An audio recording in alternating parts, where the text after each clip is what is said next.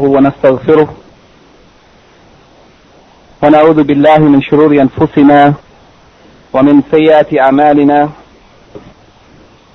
من يهده الله فلا مضل له ومن يضلل فلا هادي له وأشهد أن لا إله إلا الله وحده لا شريك له وأشهد أن محمدا عبده ورسوله Verily the praise belongs to Allah. We praise Him, seek His assistance and forgiveness, and we seek refuge in Allah from the evil of ourselves and the evil consequences of our deeds. Whoever Allah guides, there is no one that can lead him astray, and whoever Allah leads astray, there is no one that can guide him. I bear witness that nothing deserves to be worshipped except Allah alone, and that He has no partners or associates, and I bear witness that Muhammad sallallahu alaihi wasallam is His slave servant and His messenger. We'd like to begin this evening in this our 19th lecture from the book Kitab al-Tawheed الذي هو حق الله على العبيد that is the book of Tawheed the worship of Allah alone or the acknowledgement and recognition of Allah's rights that are unique to Him alone that should not be shared with anyone and that Tawheed it is the right of Allah alone His exclusive right to be acknowledged by His perfect names and characteristics and that He alone is the Lord and Creator of the heavens and the earth and that He is the only one that should be worshipped. Al-Imam Muhammad ibn Abdul Wahhab rahimahullah in this chapter entitled Bab ما جاء من التغليظ في من عبد الله عند قبر رجل صالح فكيف إذا عبده entitled this chapter باب ما جاء في التغليظ what has been mentioned here he mentions four proofs four hadith of the Prophet sallallahu alaihi wasallam what has been mentioned in the authentic hadith concerning التغليظ يعني the severe condemnation of the one who does this action التغليظ في من عبد الله عند قبر رجل صالح the severe condemnation of the one who worships Allah but worships Allah at the grave of a righteous person not worshipping the grave but worshipping Allah subhanahu wa ta'ala near the grave of a righteous person thinking that the worship near that grave is better than worshipping Allah someplace else Yani thinking that being near to the grave and the one who is buried in that grave, that there is some benefit in it. When in fact the worship of Allah is not connected to human beings or anything in His creation, except what Allah has legislated of places or times and so on. باب ما جاء من التغليظ في من عبد الله عند قبر رجل صالح. The severe condemnation of the one who worships Allah, but worships Him near the grave of a righteous person. فكيف إذا عبده? if, if the Prophet ﷺ warned severely and condemned those who performed an act of worship near the grave of a righteous person, thinking that that was a means to get near to Allah or to earn the pleasure of Allah, then how much more so is the condemnation of the one who worships not Allah but worships the one who is in the grave? If the worship of Allah near the grave is condemned, then what about the one who worships the grave? How much more severe is this? This is the title of this chapter, and here Imam Muhammad ibn Abdul Wahhab intends by this chapter to show the proof from these hadith which talk about the worship of Allah or those who pray, who pray to Allah subhanahu wa ta'ala, pray to Allah but near the graves of the righteous. He intends to show that if this is condemned, then what about that which is worse than it? Worshipping Allah near the grave, it is a means or a way that leads to shirk, to major shirk. And we have mentioned on numerous occasions previously that that which is agreed upon by the scholars concerning minor shirk is that of the minor shirk is the means, the wasail that lead to major shirk. Those means that lead to major shirk, they are also considered as shirk, but minor shirk. So worshipping Allah near the grave of the righteous, it is minor shirk. It is that which leads to major shirk. Because eventually in time, it would lead the people to the worship of the one who is in the grave. So here, his argument is that the shirk is of two types, a shirk al-akbar and a shirk al-asghar. Shirk al-akbar is worshipping the one in the grave, and shirk al-asghar, minor shirk, it is worshipping Allah but near the grave. And both of these are condemned, though one of them obviously is worse than the other. Praying to the one in the grave, supplicating the one in the grave, making sacrifice to the one in the grave, asking for one's needs from the one in the grave, making tawaf around the grave. These are acts of worship. Making an oath or a vow or a sacrifice or supplication to the one in the grave is an act of worship. And any act of worship that is offered to other than Allah is major shirk. The person who dies on major shirk without having repented from it. If they died without having repented from it, then they are in the hellfire eternally, forever. However, if a person repents from that which they have done, then Allah accepts sincere repentance.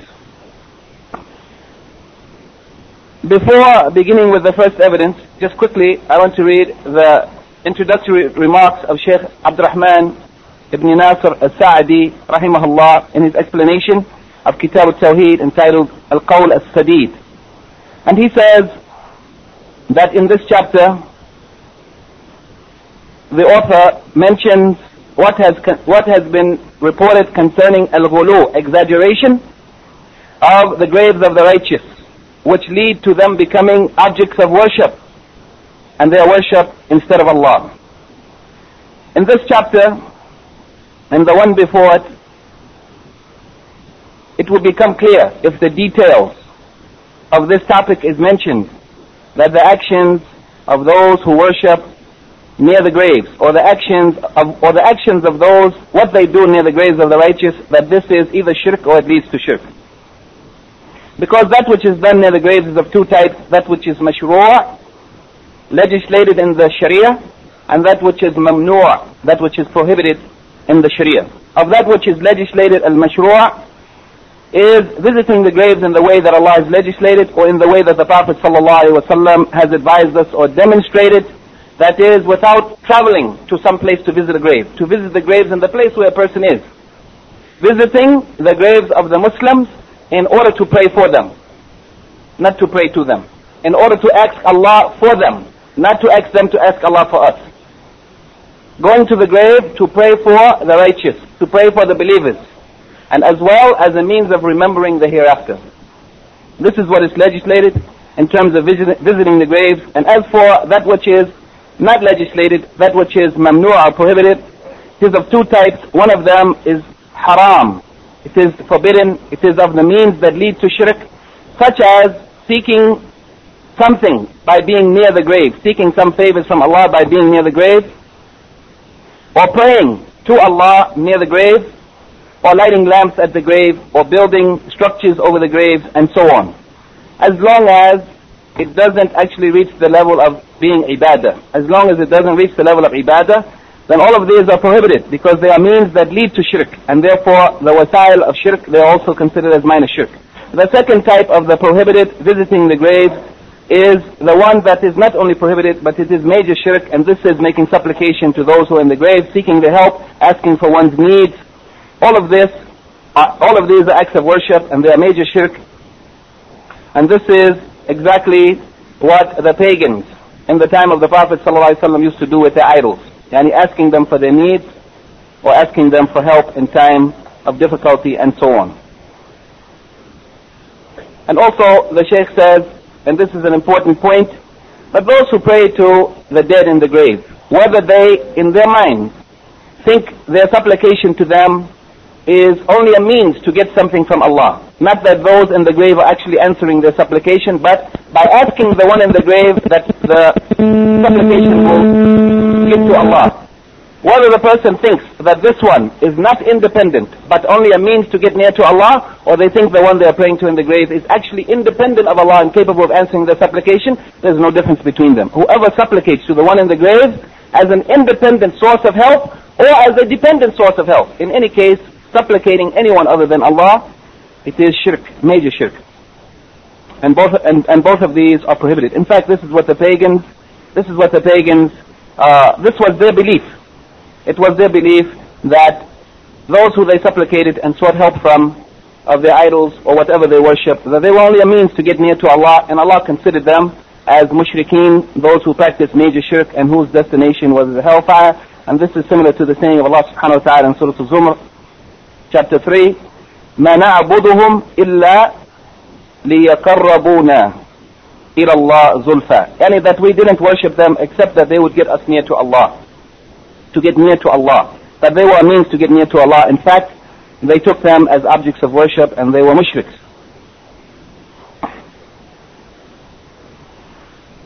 The first evidence that Imam Muhammad ibn Abdul Wahhab mentions in this chapter of the four hadith that he mentions, the first of them he says, Sahih. Here again, sometimes the scholars when they said "Al-Sahih," they meant Al-Bukhari, sometimes they meant Muslim, and sometimes they meant both of them. In this particular case, this hadith is reported by both Al-Bukhari and Muslim. It is muttafaqun alayh, agreed upon its authenticity by both Imams Al-Bukhari and Muslim rahimahumullah. في الصحيح عن عائشة رضي الله عنها. It has been reported from Aisha رضي الله عنها أن أم سلمة رضي الله عنها ذكرت لرسول الله صلى الله عليه وسلم كنيسة رأتها بأرض الحبشة وما فيها من الصور. That Umm Salama, Aisha mentioned, narrates that Umm Salama radiallahu anha had mentioned to the Messenger of Allah wasallam a church, a kanisa that she saw in Abyssinia, in Habasha, in Ethiopia, when she was there, when the Muslims made hijrah before the hijrah to Medina.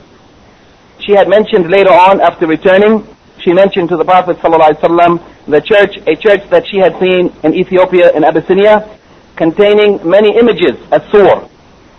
And as-sur in the Arabic language, the correct interpretation or translation of as-sur is, as-sur is images, not pictures, nor statues.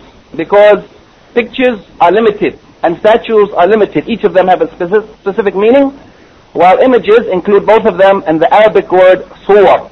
The plural of surah, it actually means any type of image, whether it is three-dimensional, with having a physical form, or whether it is on a piece of paper or cloth or painting or sketch or whatever. It includes all of that. And here, what is meant here is any type of images. Images of beings, creatures that have a ruh. Yani, zawat al-arwah. Those creatures that have a spirit or a soul. Living beings. She said that she saw in it images. فقال صلى الله عليه وسلم the Prophet صلى الله عليه وسلم said to her أولئك إذا مات فيهم الرجل الصالح أو العبد الصالح بنوا على قبره مسجدا وصوروا فيه تلك الصور He said those people that she was referring to, here it was referring to the Christians because she said she saw it in a church.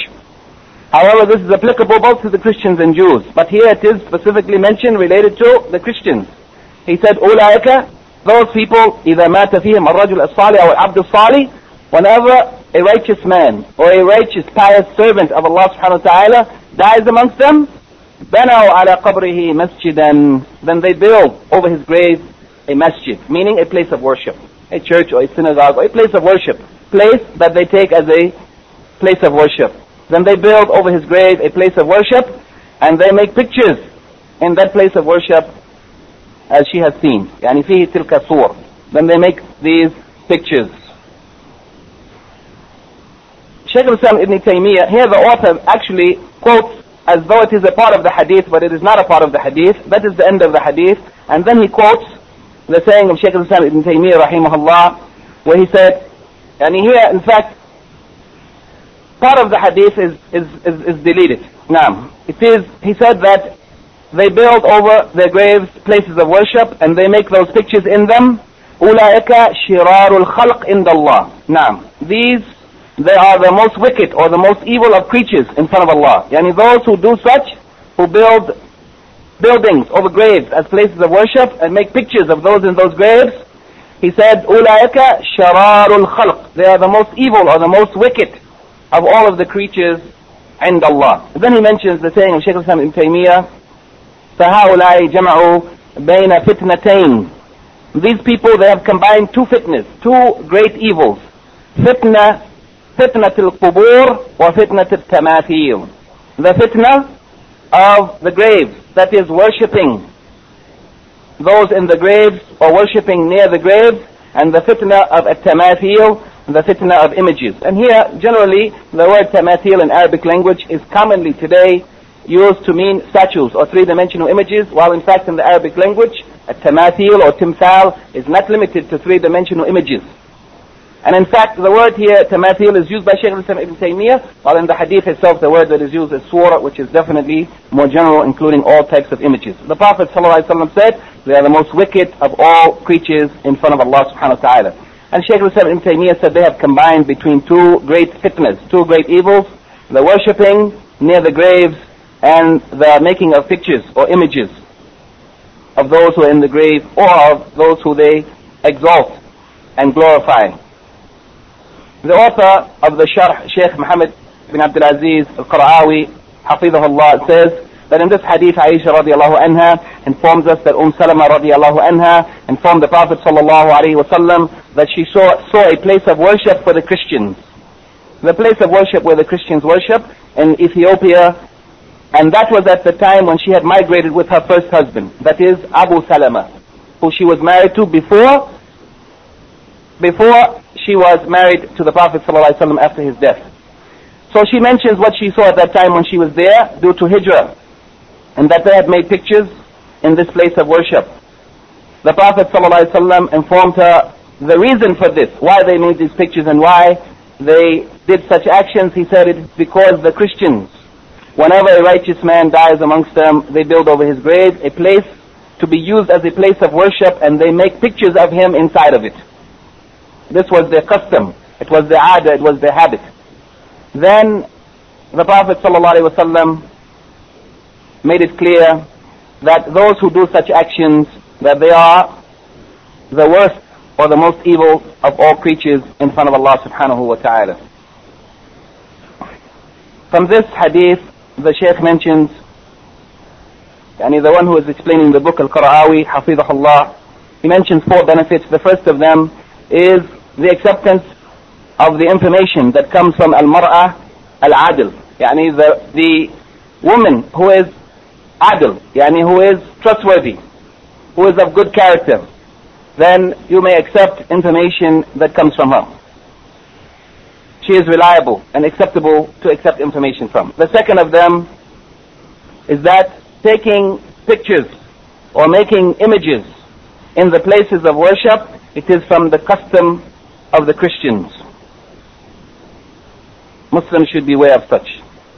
Number three, the prohibition of building places of worship over graves. The prohibition, tahrim bina al-masajid al qubur That it is prohibited, it is haram to build structures over the graves. And number four, tahrim wada asur fawq al-qubur The prohibition of placing pictures above the graves. And we find this today in the cemeteries, even in some of the Muslim lands. The relationship of this hadith to the chapter under discussion, yani the severe condemnation of those who worship Allah near the grave of a righteous, it is that this hadith shows that it is a, there is a severe prohibition, a severe prohibition concerning those who build structures over the graves of the righteous and make these places or take these places as, a, as places of worship of Allah. That means they take these places as a place of worship of Allah. So in that case, if this is condemned, then what about those who actually worship the one who is in the grave, not worshipping Allah? The relationship between this hadith and the, and the book, the general topic of At-Tawheed, is that this hadith indicates the severe warning of building places of worship over the graves due to the fact that those who are in the graves will become exalted they will become extolled and aggrandized. And for this and this exaltation or glorification, it is a it is an act of worship. Glorifying other than Allah is an act of worship, and offering any worship to other than Allah is shirk. The next evidence that the Imam mentions, rahimahullah, walahuma anha, and also they have narrated from her, meaning they, the two of them, al-Bukhari and Muslim, they have also narrated from her, Aisha radiallahu anha, لما نزل برسول الله صلى الله عليه وسلم يعني at the time لما نزل برسول الله لما نزل الموت at the time when death came, when death approached the Prophet ﷺ, when the angel of death came to him, when Allah sent down the angel of death at the time of his death, when death was approaching him, لما نزل برسول الله صلى الله عليه وسلم طفق يطرح خميسة له على وجهه. He began to cover his face with a piece of cloth that he had. He began to take the cloth and cover his face from it while he was suffering from the pains of death at the time of the approach of death, the agony of death. He used to take the cloth and put it over his face. And when he couldn't breathe from covering his face, then he would take it back off again. She said, radiallahu anha, that he was doing so. فَإِذَا اغْتَمَّ بِهَا خَشَفَهَا Yani whenever he couldn't breathe, it prevented him from breathing, then he would re- remove it so that he could breathe. فَقَالَ وَهُوَ كَذَلِكَ While he was in that condition, he sallallahu alayhi wasallam said, yani at the time of death, at the time when death, when his soul is about to be taken from his body, at such a severe moment, in a time of pain and suffering and agony and distress, he didn't find it as a minor matter to make a statement of warning of the Muslims from a, a terrible evil. He said, La'anatullah ala al-Yahud wa nasara May the curse of Allah be upon the Christians and the Jews. The curse of Allah. Al-La'an from Allah, it means that a person be far removed from the mercy of Allah. Whereas al-La'an or cursing from the human beings means that they say bad words against someone or they make supplication against them. But the la'an of Allah, it means that a person be far removed from the mercy of Allah subhanahu wa ta'ala. The Prophet ﷺ said at that terrible moment, at that difficult moment of distress and agony and pain, لعنة الله على اليهود والنصارى. Why did he say the curse of Allah be upon the Christians and the Jews? He said, اتخذوا قبور أنبيائهم مساجدا. It is because they took the graves of their prophets as places of worship. Because they took the graves of their prophets. What about those who take the graves of so-called saints? Or ordinary people? or even those who are evil and wicked? They take their graves as places of worship. These people, they took the graves of prophets, the prophets and messengers of Allah, as a place of worship and they are condemned for, for doing so. The Prophet said, the curse of Allah be upon the Christians and Jews because they took the, the graves of their prophets as places of worship. Then Aisha radiallahu anha says, in that which appears to be part of the hadith, يحذر ما صنعوا that the Prophet ﷺ, she understood that the Prophet ﷺ was warning against what the Christians and Jews had done in taking the graves of their prophets or the graves of the righteous as places of worship. The Prophet ﷺ was warning his ummah from such. And then she said, وَلَوْلَا ذَلِكَ أبرز قبره غير أنه خشية أو خشية in various narrations it came as خشية أو خشية أن يتخذ مسجدا Yani, if it wasn't for that, if it wasn't for the fact that Allah subhanahu wa ta'ala pronounced the curse of Allah on people who do such, and that He warned His ummah against such, and that there, and if it wasn't for the fact that there was a fear that his grave would be taken as a place of worship, if not for that, then they would have made his grave to be in an open place, as the other graves were in the cemetery or in a normal place, in the Baqiyah cemetery or otherwise. But because of the warning of the Prophet ﷺ and the fear that his grave would be taken as a place of worship, they didn't allow it to be in an open place but they left him to be buried in the place where he died that is one of the reasons, and the second reason is because of the hadith that was reported by Abu Bakr Siddiq radiallahu anhu. He said that Allah doesn't take the souls of the prophets except that He takes it in the place that they love to be buried in. And they should be buried in the place where they die. And therefore he was buried in the room of Aisha where he died, and he stayed in that place. But when he died, she built a wall around his grave to separate that part of the room that she lived in and slept in from the part of the room where the Messenger of Allah sallallahu alayhi wasallam was buried. And later, another wall was placed, and that was in the time of Al-Walid ibn Malik, who was the Khalifa, and the leader of the people in Medina at that time was Umar bin Abdul Aziz, rahimahullah. At that time, a wall was placed, a second wall was placed around the grave, but in triangular shape, to the north, meaning to the direction that the people, and he's facing the people who are facing the Qibla, because the Qibla is south to uh, Mecca, Medina being north of Mecca. In the northern part of the grave, two walls were placed, in such a way that they met one another, so that no one could face directly the grave. And later another wall, complete a high wall was built in a later time when the masjid was expanded. And finally, a, a metal wall was placed around the grave which is there today. So that there are four walls around the grave of the Prophet ﷺ so that no one, and none of them have doors except the metal gates that are outside, but even if somebody went inside the middle gates, there are three walls behind there, and they have no doors to them. And this was a means that the Muslims attempted to use to prevent any possibility of anyone going to the grave of the Prophet or getting near to it or facing it directly so that uh, they would prevent it being taken as a place of worship. So she said, if it wasn't for that, then his grave would have been put out in the open, except for fear, except that the companions of the Prophet radiallahu anhum ajma'in, except that they feared that his grave might be taken as a masjid, or except that he feared, sallallahu alayhi wasallam, that his grave would be taken as a masjid. Therefore, he was buried where he died, and the wall, one after another, was placed from one generation to another until it is as we found it today. The Shaykh says the general meaning of this hadith is that Aisha radiallahu anha has informed us that at the time when the death approached the Prophet, at the, at the time near his death, uh, while he was in the agony of death. And here let me say that in the translation of the Sharh of Kitab al-Tawheed, there is a serious mistake which, and we don't have time to correct the mistakes, but this one is serious enough. If anybody has the Sharh, then you should pay attention here that the translator has mentioned that the reason for the Prophet ﷺ prohibiting his companions from burying him outside of his house was to prevent them from taking his grave as a place of worship. In fact, what is mentioned, what is actually mentioned is that what prohibited them, not that the Prophet prohibited them, but what prohibited them after his death from burying him outside of his room was fear that his grave might be taken as a place of worship by those who came after them not by the companions of the Prophet ﷺ, that who the Tawheed had been established with them, that after his death they would take his grave as a place of worship. And likewise, he has mentioned here also in the explanation of this hadith that the Shaykh said, قال وهو في سكرة الموت that the Prophet ﷺ said while he was in the agony of death, سكرات الموت, he said that while he was in delirium, and that's not the meaning of sakaratul maut. Delirium means that a person is confused, doesn't know what they're saying. But the Prophet ﷺ knew exactly what he was saying. His mind was clear. He was in the pains of death. He was the, the death was approaching him, but he knew what he was saying. And the proof that he knew what he was saying was that he warned against something that was a terrible evil, even though he was, you know, at the time of the approach of death. So at that time, uh, he said, the curse of Allah be upon the Jews and the Christians, and that is because they built graves, or they built uh, places of worship over the graves of their prophets. And Aisha radiallahu anha, she understood from this that he wanted to warn his ummah from falling into that which the Christians and Jews had fallen into.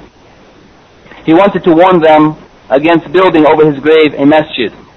And then she made clear that what had prevented the companions, radiallahu anhum ajma'in, what prevented them from burying him outside of his room, it was their fear that others who came after them might take his grave as a place of worship.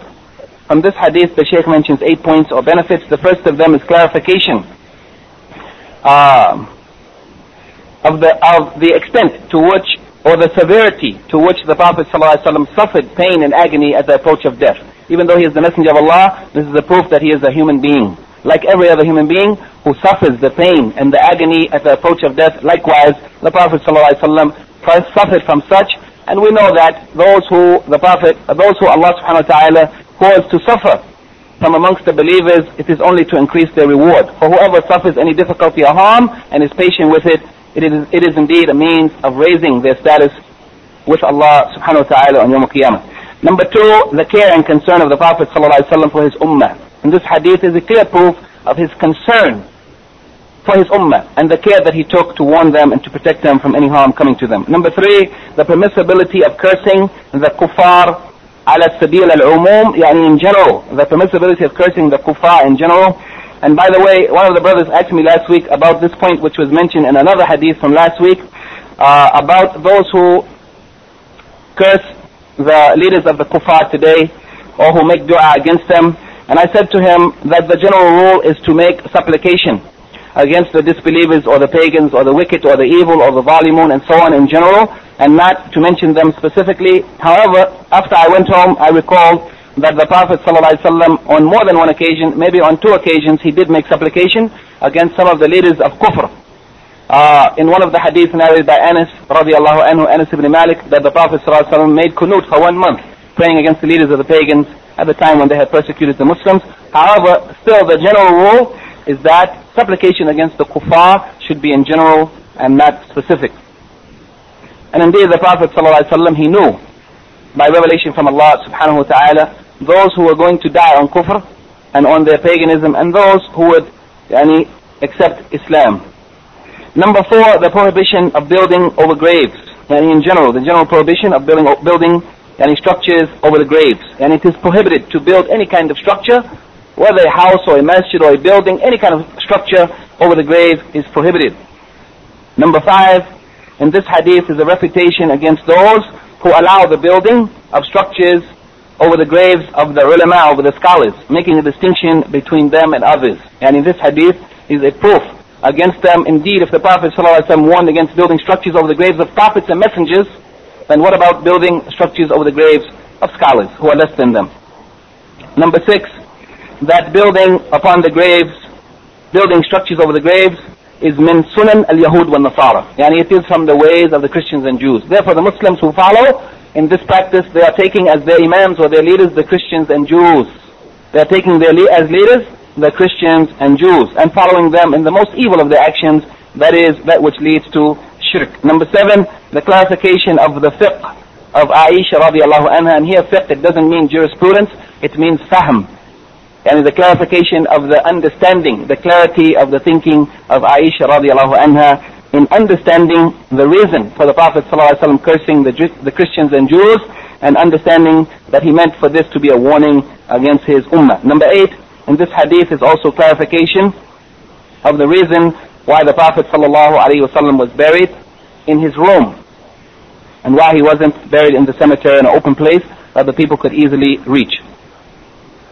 Uh, concerning the relationship of this hadith to the chapter, yani the stern condemnation of those who worship Allah near the graves of the righteous. So what about those who worship the righteous, yani the dead in the grave themselves?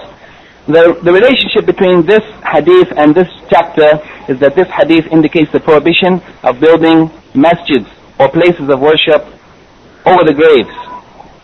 Even if it is for the worship of Allah. Yani the worship of Allah near the graves. This is prohibited. So what about those who worship other than Allah? Yani worship those who are buried in the graves. And the relationship of this hadith to the chapter of Tawheed or the topic of Tawheed in general is that this hadith indicates the warning against building structures or places of worship over the graves because it includes the exaltation or glorification of those who are buried in the graves and at-ta'zim or glorification is an act of worship and whoever offers it to other than Allah has fallen into shirk. The third hadith that the author mentions ولمسلم عن جندب ابن عبد الله رضي الله عنه that Imam Muslim rahimahullah has mentioned a hadith reported by Jundub ibn Abdullah رضي الله عنه قال سمعت سمعت النبي صلى الله عليه وسلم قبل أن يموت بخمس Jundub رضي الله عنه he said that I heard the Prophet before his death five days before his death يعني just before his death by five days I heard him وهو يقول and he was saying إني أبرأ إلى الله أن يكون لي منكم خليل that he said I am prohibited, I am held back, and I deny that I have taken anyone from amongst you as a khalil. I haven't taken anyone from amongst you as a khalil. A khalil, it means the highest level of nearness or friendship or love. That is the, the, the highest degree or the perfection of pure love that one has for no one other than that one who is the khalil. Yani it's not shared with anyone else. The love that someone has for another that love which is on the level that is not shared, that type of love with anyone else. He said, I haven't taken anyone from amongst you, from amongst my ummah, as a khalil. فإن الله قد اتخذني خليلا كما اتخذ إبراهيم خليلا and that is because Allah has taken me as his as a khalil. Allah has taken me as a Khalil. Therefore, I cannot take anyone else as a Khalil other than Allah subhanahu wa ta'ala. He has taken me as a Khalil, just as He has taken Ibrahim alayhi salam a Khalil. ولو كنت متخذا من أمتي خليلا لاتخذت أبا بكر خليلا. And if I were to take anyone, if I were to take someone as a Khalil, يعني someone from my ummah as a Khalil, then I would have taken Abu Bakr as my Khalil. يعني there was no one that had more right to be his Khalil. If it wasn't that Allah has taken him as a Khalil, there's no one of the Ummah of Islam that has more right to be taken as a Khalil than Abu Bakr Siddiq radiallahu anhu. And this is indeed a clear indication of the preference and superiority of Abu Bakr Siddiq radiallahu anhu over all of the other Sahaba. He said if I was to take anyone from my Ummah as a Khalil, I would have taken Abu Bakr as a Khalil. And then he said that which is the shahid or the point of note in this hadith that we want to talk about it is the saying of the Prophet ﷺ, ألا وإن من كان قبلكم كانوا يتخذون قبور أنبيائهم مساجد. That isn't it so? Indeed, that those who came before you, they used to take the graves of their prophets as masjids, as places of worship. Indeed, those who came before you, the previous nations, specifically the Christians and Jews, they used to take the graves of their prophets as places of worship. ألا فلا تتخذوا فلا تتخذوا القبور مسجدا So don't take the graves as places of worship فإني أنهاكم عن ذلك The Prophet ﷺ فلا تتخذوا he said So don't take, it is prohibited. Don't take the graves as places of worship. فإني أنهاكم عن ذلك For indeed I have prohibited you from doing so. It is clear that it is prohibited. It is haram. And this hadith reported by Imam Muslim. The Sheikh says the explanation of this hadith that Jundub ibn Abdullah radiallahu anhu informs us that the Prophet ﷺ at the time when death was approaching him, yani five days before his death, close to his death, at the time when death was approaching him, he denied that he has taken anyone from the creatures as a khalil. And that is because his heart was filled with the love of Allah alone. Just as the heart of his father, the heart of our father Ibrahim salam, before him was filled with the love of Allah alone. Then he made clear that if he had the intention, yani if Allah decreed that he should take someone as a khalil from amongst the creatures, then no one had more right to be his khalil than Abu Bakr as-Siddiq radiallahu anha, and that is because of the virtue and superiority of Abu Bakr as-Siddiq in supporting the da'wah and his intense support of the Prophet sallallahu alaihi wasallam. And then the author says, Wallahu alam, yani, I mean I am saying Allahu alam, the author says, and when he knew, when the Prophet ﷺ knew that the Sahaba radiallahu anhum ajma'in, that they loved him, and that they gave preference to him over their own selves. And here again in the sharh, the translation of this expression is wrong. The correct meaning of the, what the Shaykh says here, that, the, that he is saying, ولما علم النبي صلى الله عليه وسلم أن الصحابة رضوان الله عليهم يحبونهم that the Sahaba loved him ويؤثرونهم على أنفسهم and that they gave preference to him over their own selves when he knew this خشي أن بنوا على قبره مسجدا he feared that they might build a structure or they might build a place of worship over his grave كما فعلت اليهود والنصارى just as the Christians and Jews did with the graves of their prophets so he prohibited them from taking the graves as places of worship and of course, the first one that we should be warned against is taking the grave of the one that has, is more likely to be taken as a place of, as a place of worship. That is the grave of the Prophet sallallahu alaihi wasallam.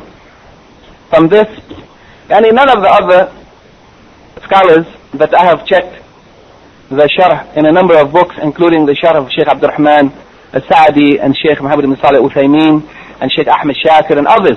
None of them mentioned this last point but in any case, what is clear is that the Prophet ﷺ indeed knew that from amongst those who would come later, who were far away from Tawheed and Iman, that they might take his grave as a place of worship as we have, as we have witnessed today.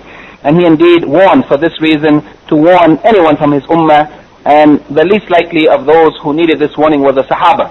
And the more likely are those who came later, especially in the last days that we are living in today. The Sheikh mentioned six points from this hadith. The first of them is the confirmation of khullat al-Nabi sallallahu alayhi wa sallam lillahi. Yani that the Prophet sallam has been given this high status of being the Khalil of Allah subhanahu wa ta'ala. Number two, the confirmation of sifat al-mahabba lillah, that the characteristic or divine quality of al-mahabba, it is attributed to Allah subhanahu wa ta'ala that Allah loves, that Allah loves the believers and so on. Number three, the confirmation of to Ibrahim alayhi salam lillah, that also Ibrahim, the Prophet of Allah, that he also had this high status before the Prophet of Allah sallallahu alaihi wasallam, the status of being a Khalil of Allah. And they are the only two of the of the creatures of Allah subhanahu wa ta'ala, the only of his creatures that he has given this high status to, of this any position of nearness and being beloved by him. Number four, the clarification of the excellence and superiority of Abu Bakr radiallahu anhu, and a indication, indirect indication, that he has the more right to be the Khalifa. Yani if he is the one who is most loved, and he is the one who has more right to be the Khalil of the Messenger of Allah. If he had taken someone as a Khalil, then indeed he had more right to take his place to be the Khalifa, to be the successor of the Prophet of Allah sallallahu after his death. And this is an indirect indication from the Prophet sallallahu of the right of Abu Bakr to, to the Khilafah, as opposed to those who said someone other than him, such as the Rafida Shia, who said that uh, Ali had more right to be the Khalifa, while in this hadith is a clear proof against their falsehood. Uh, number five, that building of places of worship over the graves it is of the sunan of al-umam as-sabiqa, of the previous nations. It is from their way or their practice to build places of worship over the graves. And number six, the prohibition of taking the graves as places of worship. And finally, number seven, wujub said al-dhara'i, the obligation of closing the way. Said al-dhara'i, the obligation, and this is from the principles of usul, that it is obligatory that whenever we know that something may lead to evil or harm or that which is haram, then we must close the way. And the Prophet ﷺ was closing the way that would lead to shirk by prohibiting the building of places of worship over the graves and by making pictures of those who had died, who passed away, or even those who are living that might be glorified or extolled and then leading to the worship of them. This is a general principle, the obligation of said al-dhara'i, and I think the translator has said closing the way, the way to that which is do you have the book? Ahmed, what does he say on this point, the last point? Number seven. Undesirable. Now it doesn't mean undesirable, and he doesn't mention undesirable otherwise, but he said the, the obligation of closing the way. But here, said al it means closing the way to what is harmful, or what is evil, or that which is prohibited, not only undesirable. Not only that which is undesirable, but that which is harmful in any way, or that which is evil, or that which is haram. And in this case, he's talking about a shirk. The relationship of this hadith to the chapter heading is that this hadith indicates the prohibition of building places of worship above or upon the graves. So what about the one who worships the one in the grave? The relationship of this hadith to the topic of a tawheed is that in this hadith there is a prohibition. The Prophet ﷺ said, فَلَا تَتَّخِذُوا الْقُبُورَ مَسَاجِدًا Don't take the graves as places of worship. This is a prohibition. La nahiya means it is prohibited. It is haram. And then he said, فَإِنَّنِي أَنْهَاكُمْ أَنْ ذَلِكَ Which is even more clear. He said, indeed I have prohibited you. I have prohibited you from doing so. So in this hadith is a clear prohibition of building places of worship over the graves or taking the graves as places of worship even without a building. Because in this is glorification of those who are in the graves and this glorification or ta'zeem, it is a type of worship, and whoever offers worship to other than Allah has fallen into shirk. And the last hadith and the last last proof which the author rahimahullah mentions in this chapter is that which Wali Ahmed rahimahullah بسند بسند جيد عن ابن مسعود رضي الله عنه مرفوعا that Imam Ahmed has narrated in his Musnad with a good hadith, an acceptable, legitimate hadith from Ibn Mas'ud that is Abdullah ibn Mas'ud radiallahu anhu marfu'an. Meaning that he narrated this hadith attributing it to the Prophet as a saying of the Prophet sallallahu alaihi wasallam إن من شرار شرار الناس من تدركهم الساعة وهم أحياء يعني there some amongst the, the most wicked some amongst the most wicked إن من شرار الناس not that they are the most evil of people but some amongst the most evil of people, and there are others besides them, from amongst the most evil of people are those who the hour reached them. The hour of judgment comes upon them while they are living. Yani the hour of judgment actually would not actually take place. until the believers, until Allah sends the wind across the earth and removes all of the believers from the earth, so that none of those who have iman in their heart would actually witness Qiyamah Sa'ah.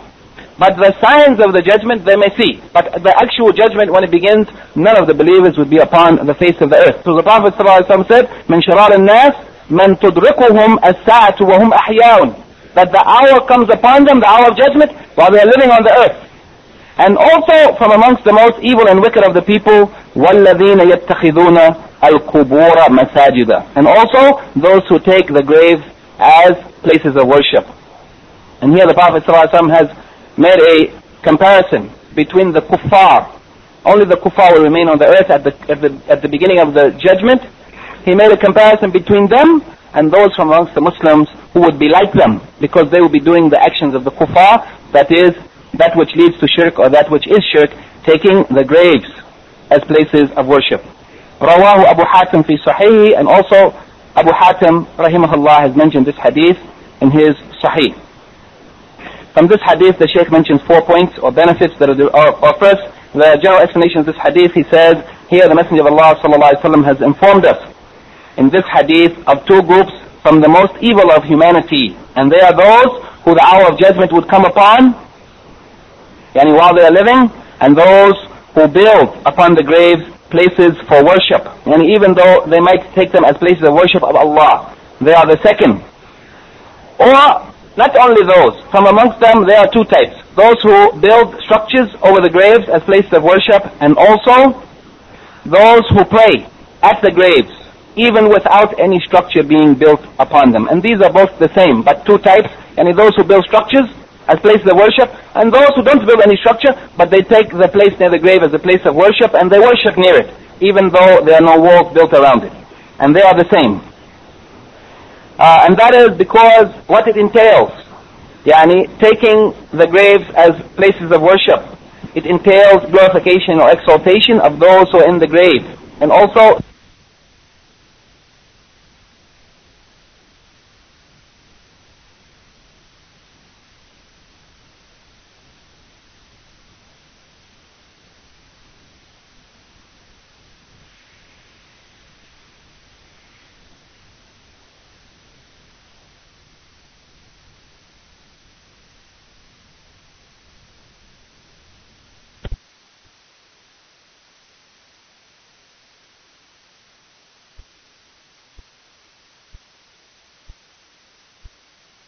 worst of humanity or the most evil of humanity.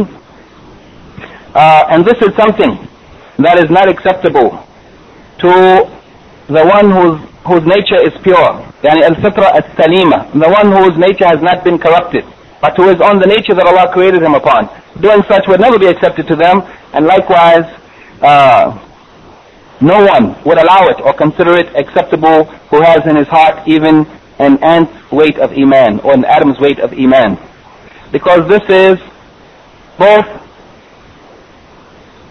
يعني it is distorting تحريف للكلام عن مواضعه يعني it, it means that someone has taken the speech of Allah or the speech of the Prophet ﷺ and interpreted it in a way, distorted it in a way other than يعني what it was meant to mean. And also it is in contradiction to the authentic text and nusus as-sahihah from the Quran and from the pure Sunnah. Then the Shaykh mentions four points the miracle of the Prophet ﷺ in that what he had informed us about of taking the graves and building places of worship upon them actually has now taken place after his time. That he informed us about it and it indeed, indeed did take place. The second of them is that the hour would not come while any of the believers are remaining upon the earth. يعني إن الساعة لا تقوم على المؤمن. يعني the hour of judgment would not take place while a believer is present on the earth because Allah will remove all the believers of the earth before the actual uh, coming of the hour of judgment. Number three, the confirmation of Qiyam as that indeed there is a day of, or an hour of resurrection, time of resurrection, day of, of judgment. And number four, the prohibition of building places of worship on the graves, or the performance of salat near the graves, even without any structure. Because the masjid is the name for the place where one prostrates. And in fact, it is more general than that. The, a masjid is a name for any place where worship takes place. As Shaykh al-Islam Ibn Taymiyyah mentioned in the end of the notes here. Uh, any place that is taken for worship, it may be called a masjid. As the Prophet ﷺ said that the earth has been made for me as a masjid and as a means of purification. جُعِلَتِ الْأَرْض لِي مَسْجِدًا وَطَهُورًا And this hadith also has been translated almost everywhere incorrectly, as the author, as the translator has translated here incorrectly, that the earth has been made as a clean and uh, as a what? A pure and clean mass. This is wrong. The meaning of the hadith: "Ju'ilat al-ard li masjidan." The earth has been made for me as a masjid, a place of worship. wa Watahoran as a means of purification. Tuhor means purification, and tahor means the thing that you use, the water that you use for purification. The meaning of the hadith is that the earth has been made for me, and including his, the Muslims, his ummah, has been made as a place of worship, a masjid, and also as a means of purification, meaning, meaning, huh? A tayammum, naam, that the earth is a means of purification. With, if, a, if a Muslim doesn't have water, he can use the earth, the surface soil of the earth for tayammum. So the earth is a place of worship, a masjid, and it's also a means of purification. So any place that is taken as a place of worship, it is included in this hadith, it is also considered as a masjid. The relationship between this hadith and the chapter is that this hadith indicates the prohibition of building places of worship over the graves or praying near the graves. So what about those who worship those who are in the grave? And the relationship of this hadith to the topic of a tawheed is that in this hadith, those who have taken the places of worship and he has made the graves as places of worship, they have been described as the most evil or wicked of humanity, and that is because of their glorification of those who are buried in the grave, and this glorification is an act of worship, and any act of worship offered to other than Allah is shirk. Before mentioning, uh, before closing, the author mentions two notes here. The first of them is the possible confusion that one may have between the hadith of Thawban radiallahu anhu concerning Ta'ifa al-Mansura that the Prophet said that the hour will not come. Yani that the, the Ta'ifa al-Mansura the, the supported or the victorious group from amongst the Ummah of Muhammad will remain حتى يأتي أمر الله وحتى حتى قيام الساعة that one group at least of the believers who are on the right way who will be victorious supported by Allah subhanahu wa ta'ala will remain on the earth until the hour of judgment that might be understood to be contradictory so what has been said here that the hour of judgment will not come while any believer remains on the earth so here the author says that the possible explanation of the hadith of Thawban that the Ta'if al-Mansur will remain on the earth until the hour of judgment. It is that in the hadith of Thawban, حتى يأتي أمر الله, it means, يعني the Amr Allah means the command of Allah or the hour of judgment. As in another hadith, the hour of judgment is mentioned specifically. He said it means that this will not come until the death of those who remained from Ta'ifa al-Mansura. Yani that they would actually die and then the hour of judgment would come. It would not come until they are removed from the earth and this is yani, a way of understanding the, uh, the reconciliation or harmonizing between what might appear to be a contradiction. Yani that as long as they remain, they will not, they will remain supported and protected by Allah, and the hour of judgment will only come after they are removed from the earth. The other point that he makes here is the rulings or ahkam al-kubur as four. He mentions four rulings or ahkam related to visiting of the graves. The first of them is that the men visiting the graves without traveling to a grave, yani visiting the grave in the place where they live, that this is mustahab, it is commendable, it is recommended, it is beloved, it is a commendable act, because it reminds one of the hereafter. The fourth rule, which I skipped the second and third because the fourth rule is related to the first one, زيارة النساء للقبور, the visiting of women to the graves, he says, وهذا haram. This is haram, for, visiting, for prohibited. Due to the saying of the Prophet صلى الله عليه وسلم, لعن الله زائرات القبور. That Allah, His curse be upon the women who visit the graves. However, in this issue there is difference of opinion, and there's a long discussion concerning it.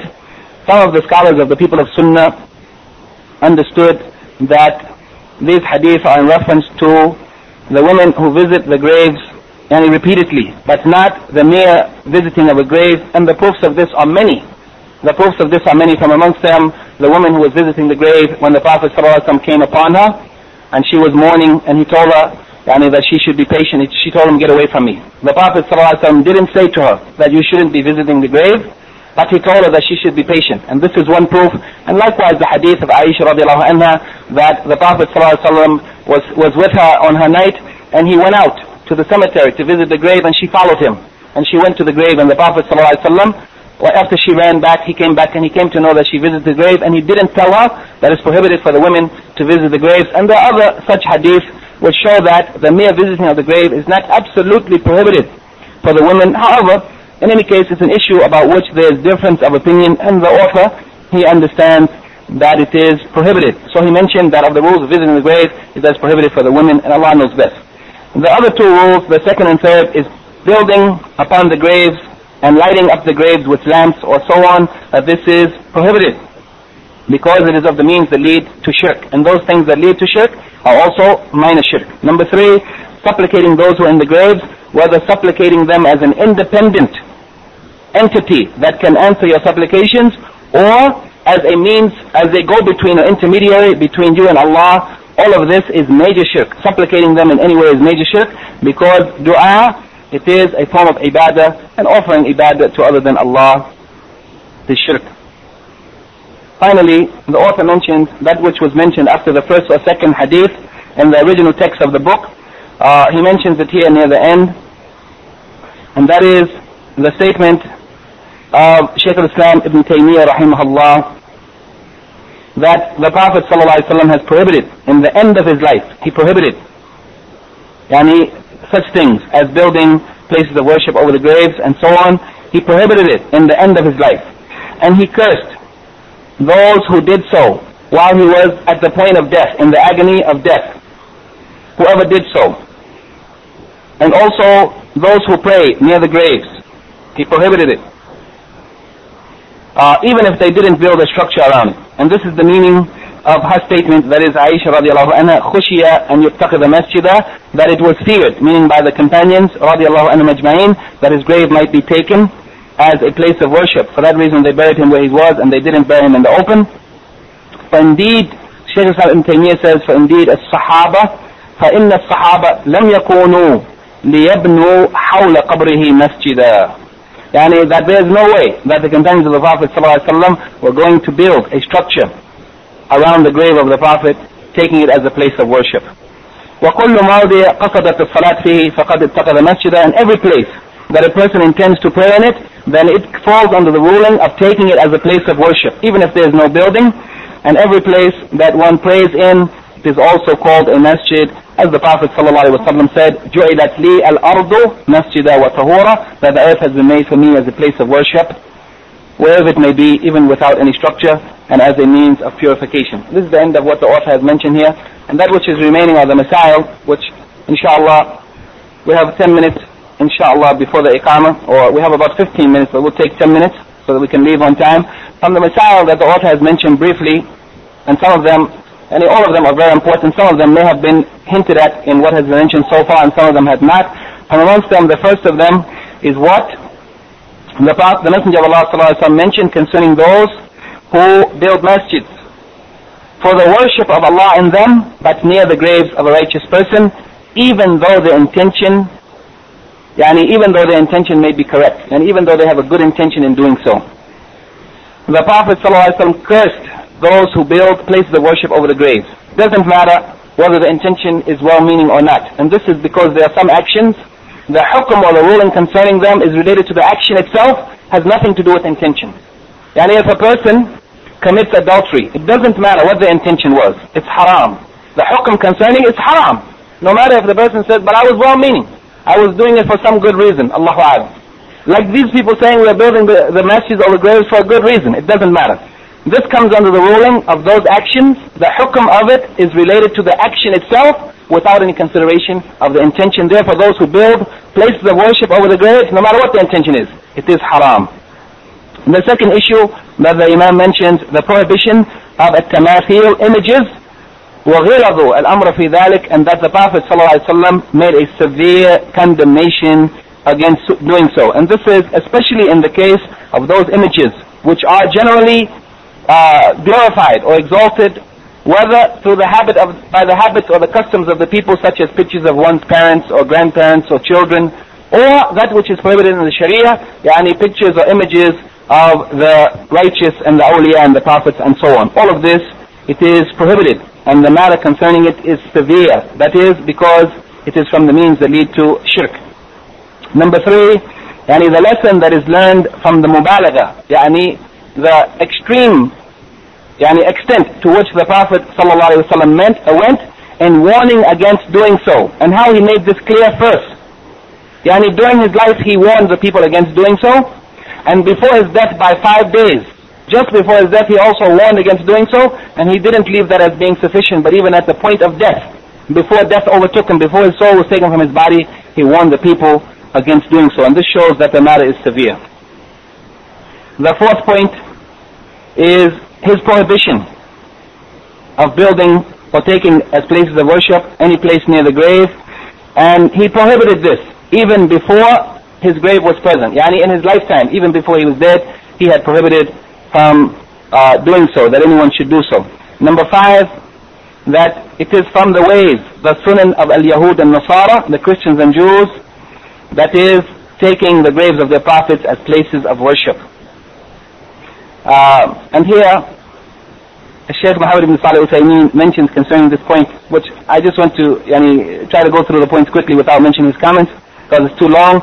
He said that taking the graves of the prophets as masjids, it is from the ways of the Christians and Jews, and evil is a person who takes as his imam the Christians and Jews. And he imitates them in the most evil of their actions. Number six, his la'n or his curse of them for doing so, yani for building places of worship over the graves of the prophets. Number seven, that he intended by cursing the Christians and Jews to warn us, to warn his ummah from taking his grave as a place of worship. Number eight, the reason or the cause, the illah fi adam ibraz qabrihi, yani the reason why his grave was not left into, in the open was for fear that it might be taken as a place of worship. Number nine, and even today we find some of the people going to the grave of the Prophet some four walls away, the metal walls four walls away, rubbing on it, tabarrukan, as though they're going to get blessings from another wall. That metal may have come from Germany or France or any place, doesn't have any blessing in it whatsoever. Number nine, the meaning of ittikhaduha masjidan. What is the meaning of taking the, these graves as places of worship? It means building over them a place as a masjid. And it also means praying near them as a place of worship. And it also means praying towards them as one's qibla. And for this reason, the walls were built in the way they were built around the Prophet ﷺ's grave, so they would, they would not be taken as a qibla. And likewise, the side of the masjid where someone might pray was closed, and it is not allowed yani, on the south east, eastern side of the masjid, uh, eastern side of the grave, it is closed during the prayer time, so no one can pray in that place so that it will not be taken as a place of worship. And when the masjid was expanded this last time, it was expanded in every direction except in the direction of the side of the grave, except it was expanded on that side behind, far behind the place where the grave of the Prophet is taken, so that no one can pray in that place. And all of these are precautions to avoid falling into that which leads to shirk. Also, number 10, that the Prophet ﷺ has made a comparison between those who take the places, the graves as places of worship, and those who the hour of judgment will come upon, meaning the kuffar, he has compared them being similar, and he has mentioned the closing of the way that leads to shirk, yani by warning against such action even before he died. Number 11, is mentioning in his khutbah five days before his death a refutation of two of two deviant groups who are the most evil of the people of Bid'ah, that is the Rafida and the Jahmiyyah, and there's no time to discuss them. However, these are the two most evil of the uh, people of Bid'ah, and even some of the scholars have placed them outside of the 72 sects. Yani the Prophet ﷺ said 73 sects, and in my ummah will be divided into 73 sects. All of them will be in the fire except one, and those 72 are still from his ummah. And they might be punished for their evil in the hellfire if Allah wills justly. And if Allah wills, He may forgive whomever He wills. However, they are threatened with the hellfire for their deviation. Some of the scholars of Islam didn't include the Rafida and the Jahmiyyah even in those sects which are promised the hellfire, but they, they included them as being out of Islam completely. Then he said uh, that the Rafida, they were the cause for the appearance of shirk in the earth and also for the worship of graves, and they are the first ones who built places of worship over the graves.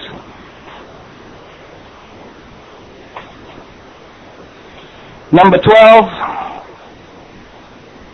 number 12, he said, "I need to look at how the Prophet ﷺ has been tested, min shiddatin naza' yani the severe, severity of the agony of death and the pain that the Prophet ﷺ was subjected to at the time when death approached him and his soul was taken from him, it was severe and this is yani, a proof that Allah subhanahu wa ta'ala intends to test with suffering and pain in this world those we love the most in order to raise their status and to reward them with the greater reward.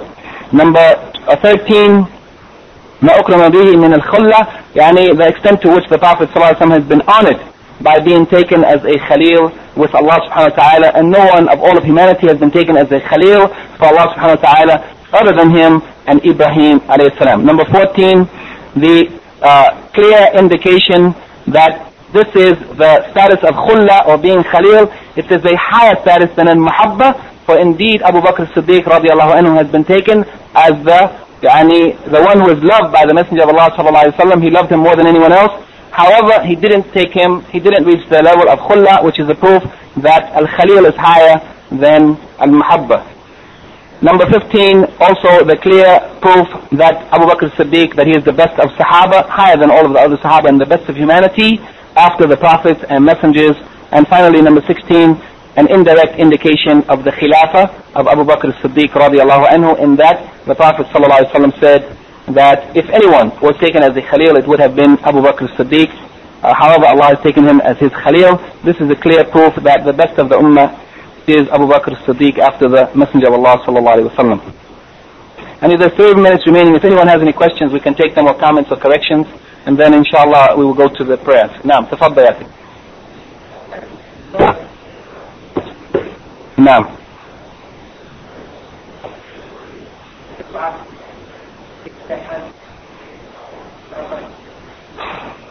Then he at the grave making supplication for the people in the grave. There's no harm in making supplication for the people in the grave. And it is from the sunnah that a person supplicates for the people in the grave. Even in passing by the grave, the Prophet ﷺ used to supplicate for them. And he also used to enter the grave. He used to enter the graveyard, the maqbara, and he used to supplicate for the people who were buried there, for the believers. Now, it's permissible to supplicate Allah for them, even raising one's hands. Raising the hands in supplication in general, it is legislated. It is a sunnah. Except in those places where the Prophet ﷺ used to supplicate and he didn't raise his hand. And if he used to supplicate on any occasion and he did not raise his hand, then we shouldn't raise our hands on that occasion. But on other occasions, it is sunnah, and it is one of the means of supplication to be answered that one raise their hands. And if I'm amongst the places where supplication is not legislated, it is contrary to the sunnah, is in the khutbah of Jummah. Yani it is not from the sunnah that one should raise their hands when they supplicate during the khutbah of Jummah. Not from the sunnah. Because the Prophet ﷺ didn't do so, nor did he tell anyone to do so, nor is there any proof that any of the Sahaba did so. So it is not from the sunnah. In other occasions, where there's no proof one way or another, then there's no harm because the general rule is raising the hands for supplications at the time, and raising the hands for supplication in general. Now, any other question or comment?